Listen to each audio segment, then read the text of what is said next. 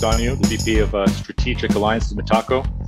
Metaco Talks is a bi-weekly discussion of topical issues and thought leadership uh, in the digital asset space and cryptocurrencies. It's live stream conversations meant to be interactive. Um, so we do have uh, the, the, chat lines open, so please ask questions. Please feel free to ask questions. The recordings afterwards can be found on our website and will also be available on YouTube, Apple's podcast, and Spotify.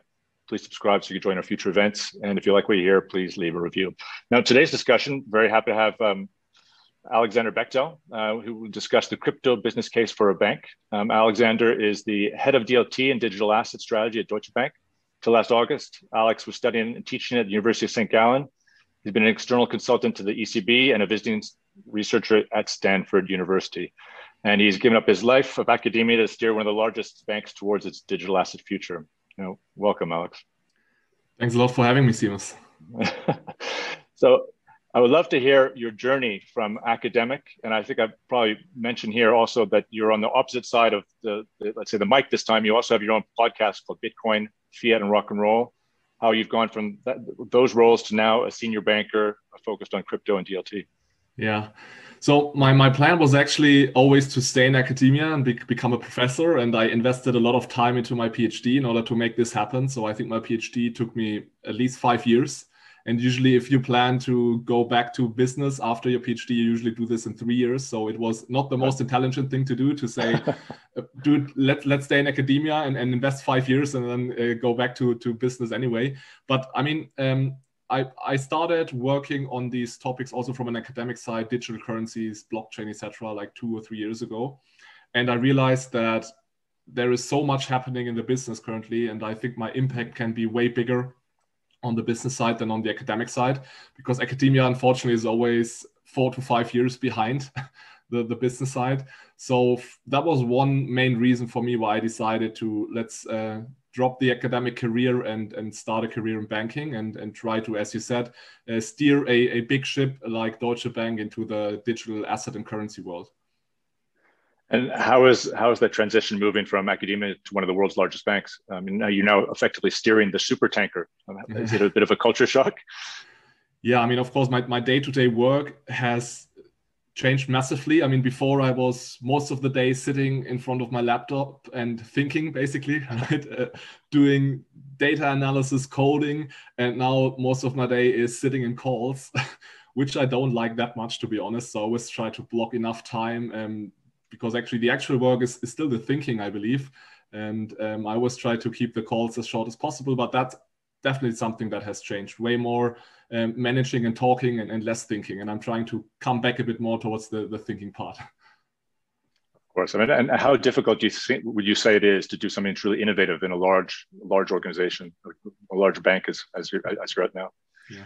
So, so what I've realized is that this massively depends on the, the leaders in the bank and and I'm very happy that I have someone like Stefan Hoops within the corporate bank of, of Deutsche Bank who who is really becoming a thought leader currently when it comes to uh, blockchain and and crypto.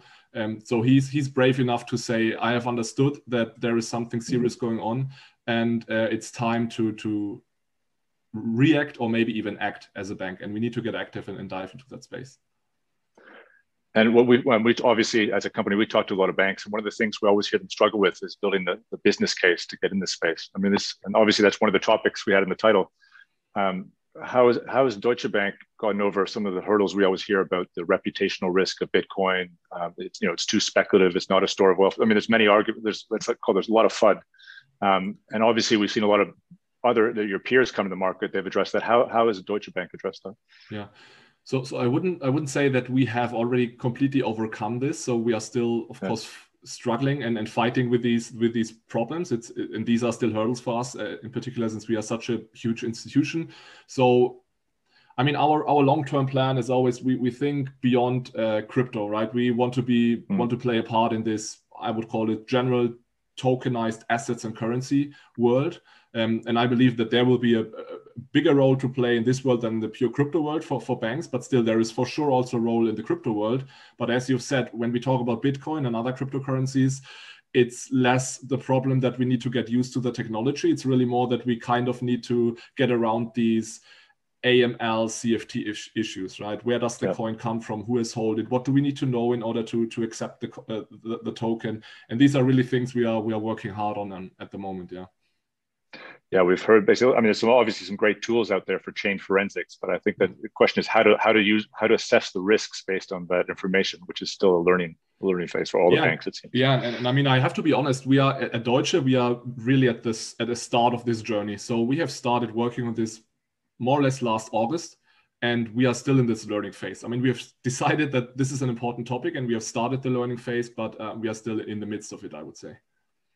Just just interrupt with a question here. We've just got a question. How do you manage innovative projects within a large organization so that they're not killed off by what he describes as the corporate immune system?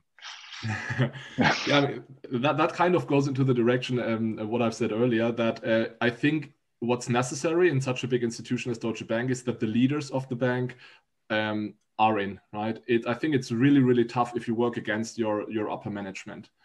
And th- that's something, by the way, uh, I, I, made clear before I started here. So, so, the deal was actually I joined Deutsche and I said, let's maybe wait for three to four months before we uh, talk about my contract. So I actually started uh, working there three to four months without um, um, talking about any contract or pay because I wanted to make sh- sure that exactly this does not happen that i run against walls for years so i said let's let's get to know each other for three to four months and i want to make sure that uh, you are actually serious about going into uh, blockchain and and um, cryptocurrencies and and digital assets and um, yeah i mean i'm still there as you see so I, i'm convinced actually that in particular the the, the top management uh, in the corporate bank is serious about it and that I won't run against walls. And I mean, I can tell you a lot has happened within Deutsche Bank over the last months already. So I'm happy with, with how it's going. What maybe start start talking about more specifically what's what are the catalysts? I mean, to what degree is this getting involved driven by um, peers moving, client demand, uh, or as you say, just having a vision of, of uh, a future opportunity? I mean, what is what what's driving the immediate business plan and uh, yeah. catalyst to get, get moving? Yeah, yeah. I, I always like to joke that it's that it's only me who who kind of um, ma- made this all possible within Deutsche. That's so much has happened over the last months. But uh, to be honest, I think 95% is just the market sentiment and the clients. So yeah, I mean, starting with the Bitcoin price, with which went through the roof over the last yeah. months, and uh, I mean, of course, I think it's it's not a, a secret if I tell you that, of course, also our clients um, get in touch with us and ask us whether they can store their bitcoins with us. I mean, we have many companies now starting to thinking to thinking about uh, tokenizing assets, uh, which of course contact us and say, let's do something together. So there is so much happening in the space, and so not only externally but also internally, people are realizing um, we need to get active, and this of course helps me a lot in driving these topics internally. That makes a lot of sense. I, mean, I imagine we've seen a lot of banks look at, I guess, Bitcoin specifically as kind of a bolt-on asset, another product they can offer. But I mean, I think you, you mentioned basically looking at tokenization. So that, you know, I imagine the core proposition around banks has really been around trust, you know, intermediation, balance sheet.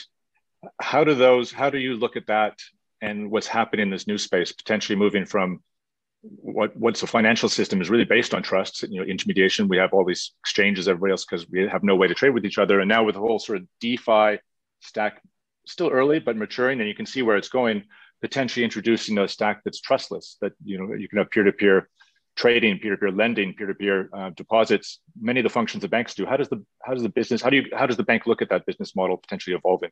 Yeah, so so that's a good question because in the end, I mean, blockchain is a direct attack to any intermediary, including yeah. or mainly mainly financial intermediaries. And the question is, of course, can financial is there a role to play for financial intermediaries uh, in the future in, in, in the future financial system?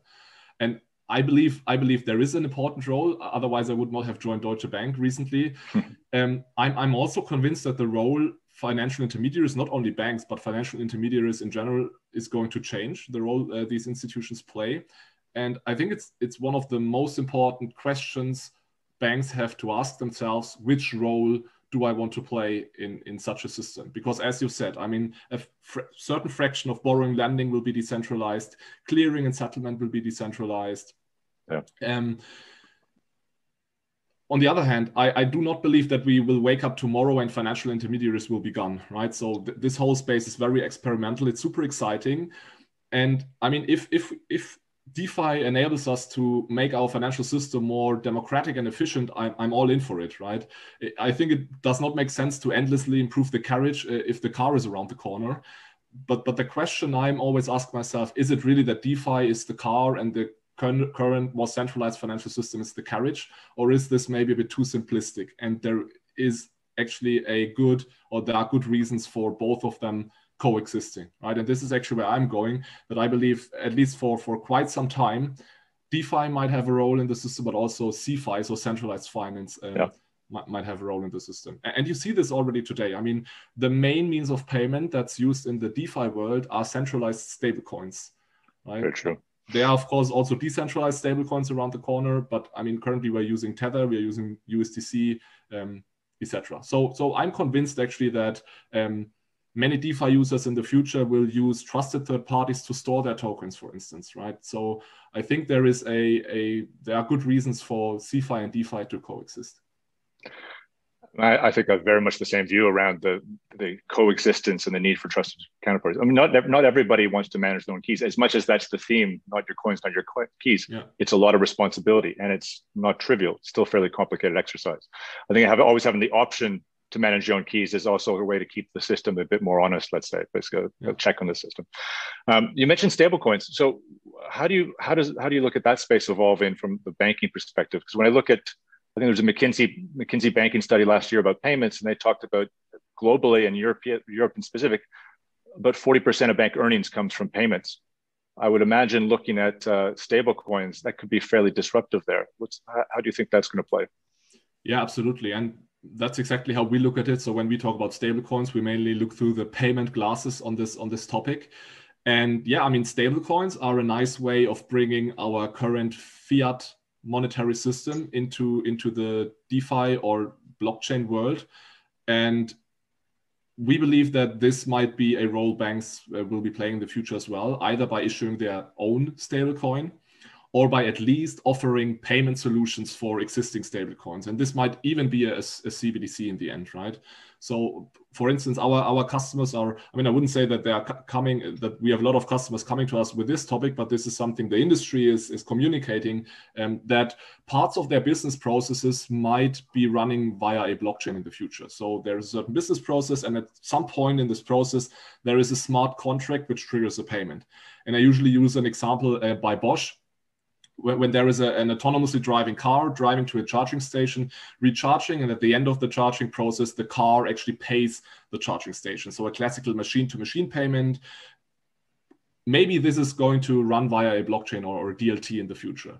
And the problem is today, it's it's not possible to make the car pay this um, payment with a euro or a US dollar. Yeah. And we basically have two solutions um, to make this happen. So one thing we can do is to say, let's build a technical bridge or an adapter between the smart, smart contract and our current payment rails, such that the smart contract can actually communicate with SEPA, TIPS, Target, whichever system is used in the end. And that's something we, we are working on. And I think this is a very interesting um, solution because I believe it addresses most of the use cases we have in mind uh, currently. But then, of course, the more elegant and frictionless um, solution to this problem would be to say, I mean, the smart contract sits on a blockchain. What the smart contract can do, it can move around tokens, right?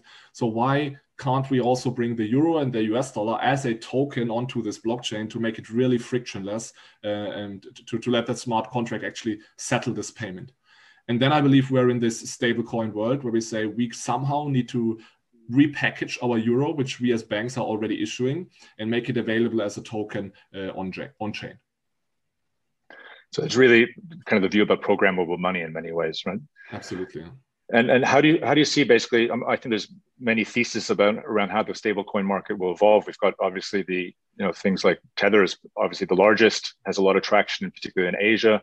Although there's some concerns about the credibility of it. Um, you know, um, then we have things like the you know Circles Circles USDC, uh, JP Morgan's coin. So a lot of different ways. And then we have Asia or the DCEP project out of China, so CBDC, which is you know very much, uh, I would say, if I'm a little critical, very much about surveillance and control. Mm-hmm.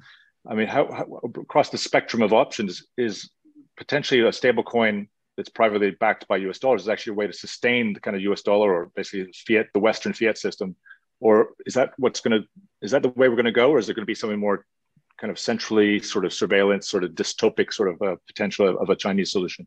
Yeah. So I always like to distinguish um, between when I talk about digital currencies. I always like to distinguish between three versions or forms of digital currencies, and they can be nicely distinguished when you look at the issuer. Uh, so we have mm. currently we have digital currencies that, that are issued by the state or by central banks. This would be CBDC, right? We yeah. have digital currencies that are issued by the private sector. So this includes the stablecoins you have mentioned, Tether, etc., something like Diem, and maybe in the future also bank issued stablecoins. And then a third version is like a, a form of a digital currency without an issuer, which would be the decentralized uh, cryptocurrencies like, like Bitcoin, right? And, and again, coming back to the theme of coexistence, I believe that all three are going to coexist in the future, hopefully solving different uh, use cases, right? We have Bitcoin. I mean, you can debate about what Bitcoin exactly is, but it could be something like digital gold or a decentralized form of a, of a payment. You have the private stablecoins where for sure Tether is going to play a role. Maybe also banks are going to play a role in the future and then you have the the CBDCs, which are which are issued by the state. And I'm always a, a um, a propo- um, an opponent of saying it's really important that when we talk about CBDC, that we think about which issues our CBDC is trying to solve. And I believe it makes no sense if CBDC becomes a means of uh, another digital means of payment that enables us to that gives us maybe the the seventh checkout option on Amazon. Uh, so just to have another option to pay digitally, I think this is not interesting, right? I think CBDC should try to solve problems that are not being solved by the by the private sector or public sector today. And I always think of mainly two things, which is we cannot pay offline digitally. That's one thing that's just not possible today, and we cannot pay anonymously uh, digitally currently. And when, whenever someone asks me, why do we need a CBDC? I always usually bring up these two points because this is something the private sector is not offering today. And I also do not believe that the private sector is going to offer anonymity on offline payments in the future because you cannot earn money with it. It's not something you can monetize, right? So that's actually a classical, I would call it market failure, right? The private sector has no incentive to offer offline payments or, or anonymous payments. And that's a classical task of the, of the central bank in the end. Then. It'll be interesting to see how they address that anonymous payments. I mean, I, I mean, as much as it, it's a market failure, it's also a technical hurdle. This offline payments from a from a digital perspective as well.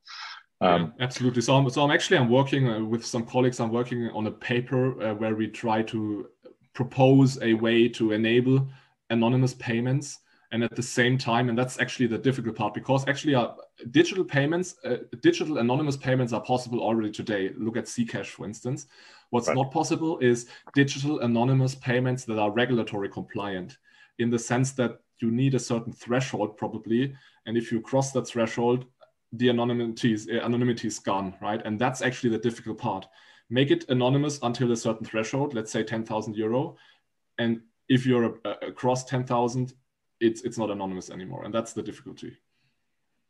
We had one question here. Why we, why haven't we mentioned DAI? Anything about programmatic, uh, you know, decentralized stablecoins? Yeah, no, that's exactly. So we had this this topic. So currently, uh, mainly Tether and USDC are used in the DeFi world. But I think if you if you're really consequential and say I'm in for DeFi, you should use DAI and not uh, not Tether mm. and USDC. So I'm I'm totally totally uh, totally agree. Yeah. yeah. So we, you know, we talked about tokenization of payments, but someone's also asked us here, do we see an opportunity for offering new asset classes through tokenization? And how do you identify these opportunities? Yeah, so so that's exactly what we are actually looking for as a bank, and we believe that this is going to be the, the most interesting thing happening in, in banking, or at least I believe that this is going to be the most interesting thing happening in, in banking over the next 10 to 15 years, that we will start to tokenize um, everything, maybe. Uh, so we are not talking only about tangible assets, but you could also think about intangible assets, right? Yeah. Future earnings. I mean, I believe there have been NBA players in the in the US, right, tokenizing their future expected income, selling it immediately. You could think about students tokenizing their future earnings and like this financing their studies. So I mean, almost anything anything is possible. And I mean, how do we identify the the the possibilities? I mean, on the one hand, we have customers and also partners that are approaching us with ideas, of course. And on the other hand, we are brainstorming here in-house and, and, and think about what's what's the most interesting interesting thing for us. I mean, I believe this this market is extremely nascent. There is not much going on. We're in a testing phase currently, Sure. But uh, we definitely plan to be part of this testing phase and, and get prepared for for hopefully when the market then flies at some point. Yeah.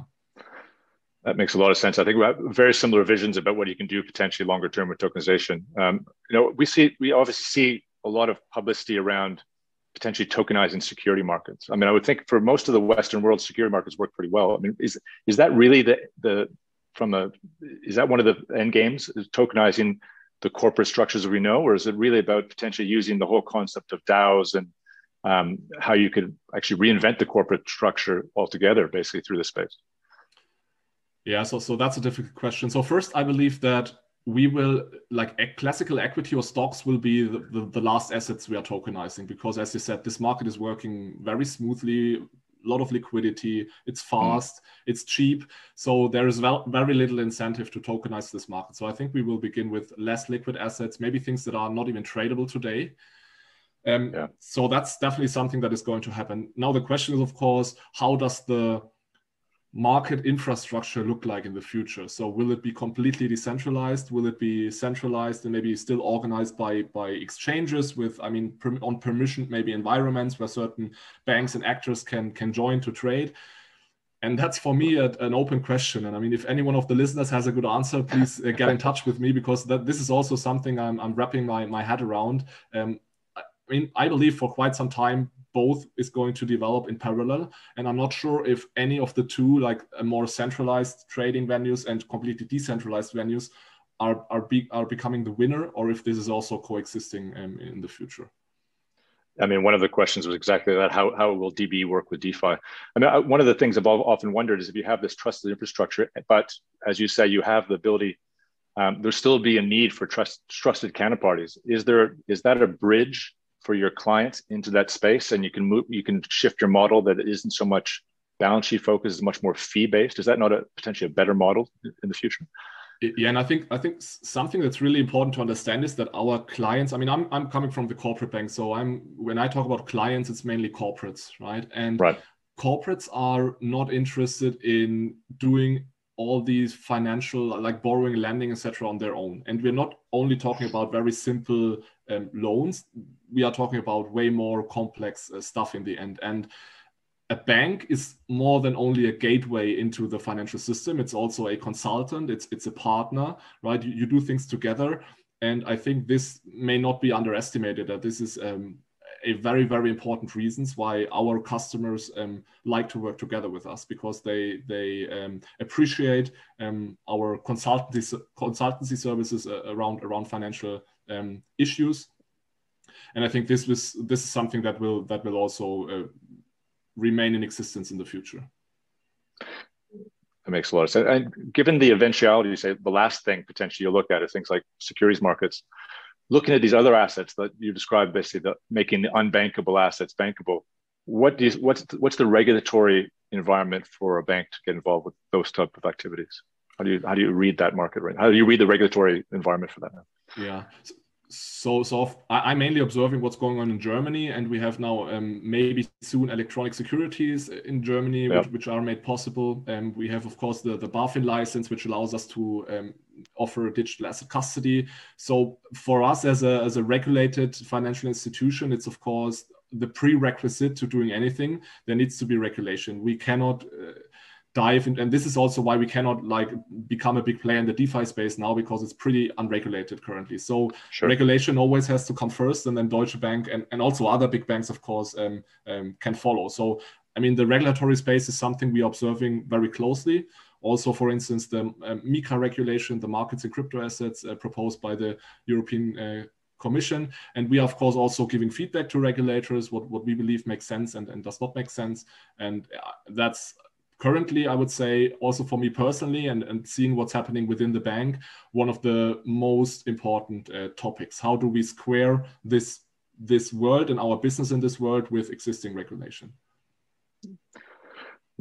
And around you know the tokenization mark how long do you think this takes to actually become a reality and to what degree is that part of the current business case or is that something do you look at crypto and eventually the other one comes for free later on or how, how, how are you looking looking at that yeah, so so I'd say uh, we are looking at both currently. The big advantage of the crypto market is, of course, the market exists. It's growing yeah. quickly, and you can actually you have a business case there, right? It's it's very difficult to come up with a business case on tokenized art or tokenized real estate at the moment. So I mean, I'm not I'm not talking about Deutsche Bank now, but I think in general for sure. financial financial institutions, what makes most sense is, and I, what I can observe, most of them are doing this. Start with crypto, get used uh, with the technology, um, maybe start earning money, in order to be then ready to go as soon as the this wider tokenized assets and currency uh, market kicks in. Because the big advantage, of course, is that the IT infrastructure, the underlying technology for classical cryptocurrencies and tokenized real estate is similar, if not if not identical, to a certain extent. So we can already start um, making or gaining experience in the crypto market, which will then be very valuable for this wider tokenized asset market. And and that's also something we need to understand in order to understand who will be our competitors in the future. And yeah. I'm talking now, now when I say um, we, I, I, mean the whole banking sector, because I believe that firms like Coinbase will be a huge competitor competitors for classical banks because they are already in the crypto space for I don't know seven or eight years. They know this technology, right? It's it's their business already, and they are trying to move into classical banking services. So I see them as one of the major competitors for for the banking industry in the future. That's an interesting point. Uh, uh, just uh, earlier around your description of, of, the evolution of the market, starting with crypto and moving into tokenization, is exactly what we preach very much because that's what we see our clients uh, do as well. Interesting comment about Coinbase. I mean, Coinbase is rumored to have, or we'll see when it actually goes for the direct market listing, potentially a $100 billion market cap. That would put it in the top 15 largest banks in the world. You know, everyone's talking about them as competition, and but their M&A is heating up in the crypto space. Any risk Coinbase buys a bank, or, is mm. that, or is that just buying too much legacy baggage and they can they can reinvent that space? Yeah, I mean, interesting, interesting point. I mean, I'm not sure if, if Coinbase has a has a banking license already. I think they do. I'm, I'm not, not sure. Question. I don't want to want to say anything, yeah. but I think I think this is something that is going to happen. If they don't already have one, I think this is going to happen. And then actually, I'm not sure if they have to buy a bank because they are coming from the from the crypto side, and I think they can slowly um, extend their product suite um, towards um, classical banking products, but still, of course, in the DLT and crypto space. I do not think that. I mean, I can't speak for Coinbase, but I do not think that they want to go in in the really classical legacy banking. I think it's it's way more exciting for them to uh, think about products in the in the crypto space. And since we are also thinking about products in the crypto space, I think this is how we become direct competitors then. Well, I mean, the valuation has definitely told them that, they're doing the right thing so far. So that yeah, makes a lot of sense. So it's it's impressive, right? It's I think it's yeah. Goldman Sachs size roundabout, and that's that's really impressive, and it shows that they are they are doing a, a good job. So I mean, just congrats to them. It's it's it's uh, good to see that um, their their business model is working. So we don't have time for too many questions. One last here. So how is identification problem with crypto tokens on assets outside the blockchain can be solved? You know, we have several when you have several tokens pointing towards the same asset, for example. Um, is it a technological sort of solution or guaranteed by contract in the traditional space or regulation? I think it's really about tokenizing real world assets, right? And ensuring they're not you know multiply done in multiple times we've seen the commodity commodity lending market for example. Yeah. So, so i think i think this is probably where uh, the trusted third parties come in right? And i think mm. um, that's that's I'll, I'll, make a general point because i believe this is important. When we talk about bitcoin bitcoin can of course exist and work completely decentrally and without any trusted third party. And this is kind of where most of the people come from i believe. But as soon as you connect the blockchain with the real world it's almost impossible to make this work without any trusted third party. It can be an oracle, but in a lot of cases, and tokenizing assets is, is one of the cases, you will have institutions standing behind this. You have someone who yeah. tokenizes this asset, and there, as soon as as real world comes into play, and you want to connect real world with blockchain, there are trusted third parties which take over certain, certain roles. So there is a bridge of trust to the untrusted. That makes yeah. a lot of sense. Yeah. Well, so I think that's all the time we have today. It's been pleasure talking to you. Thanks for coming on the show today. Um, can given you have a podcast, you're the bank, is there a way people can how can they find out about your podcast and how can they reach out? Yeah, so I have a website that's maybe, or you can simply Google Alexander Bechtel. Um, I have a, I have a website with some information. The podcast, unfortunately, is only available in German, so at least for the German-speaking listeners, um, you will also find that on my on my website. And um, otherwise, um, feel free to get in touch with me via via LinkedIn. I usually try to respond as as quickly as possible. Thanks, Alex. It's been great having you on here. Thanks for having me, Seamus. Yeah. So uh, th- thanks for joining. The next uh, the next Metaco Talks will be on April 16th because these are holidays. We're delayed a week. Um, our guest there will be Alexander Lipton. He's the co-founder and CIO of Sila. Sila is aiming to overhaul the financial service world by using advanced APIs and distributed uh, ledger technology. That will be a one-hour special episode or special uh, special event of Metaco Talks, hosted by our CEO Adrian Treccani. So to then, thanks very much for joining.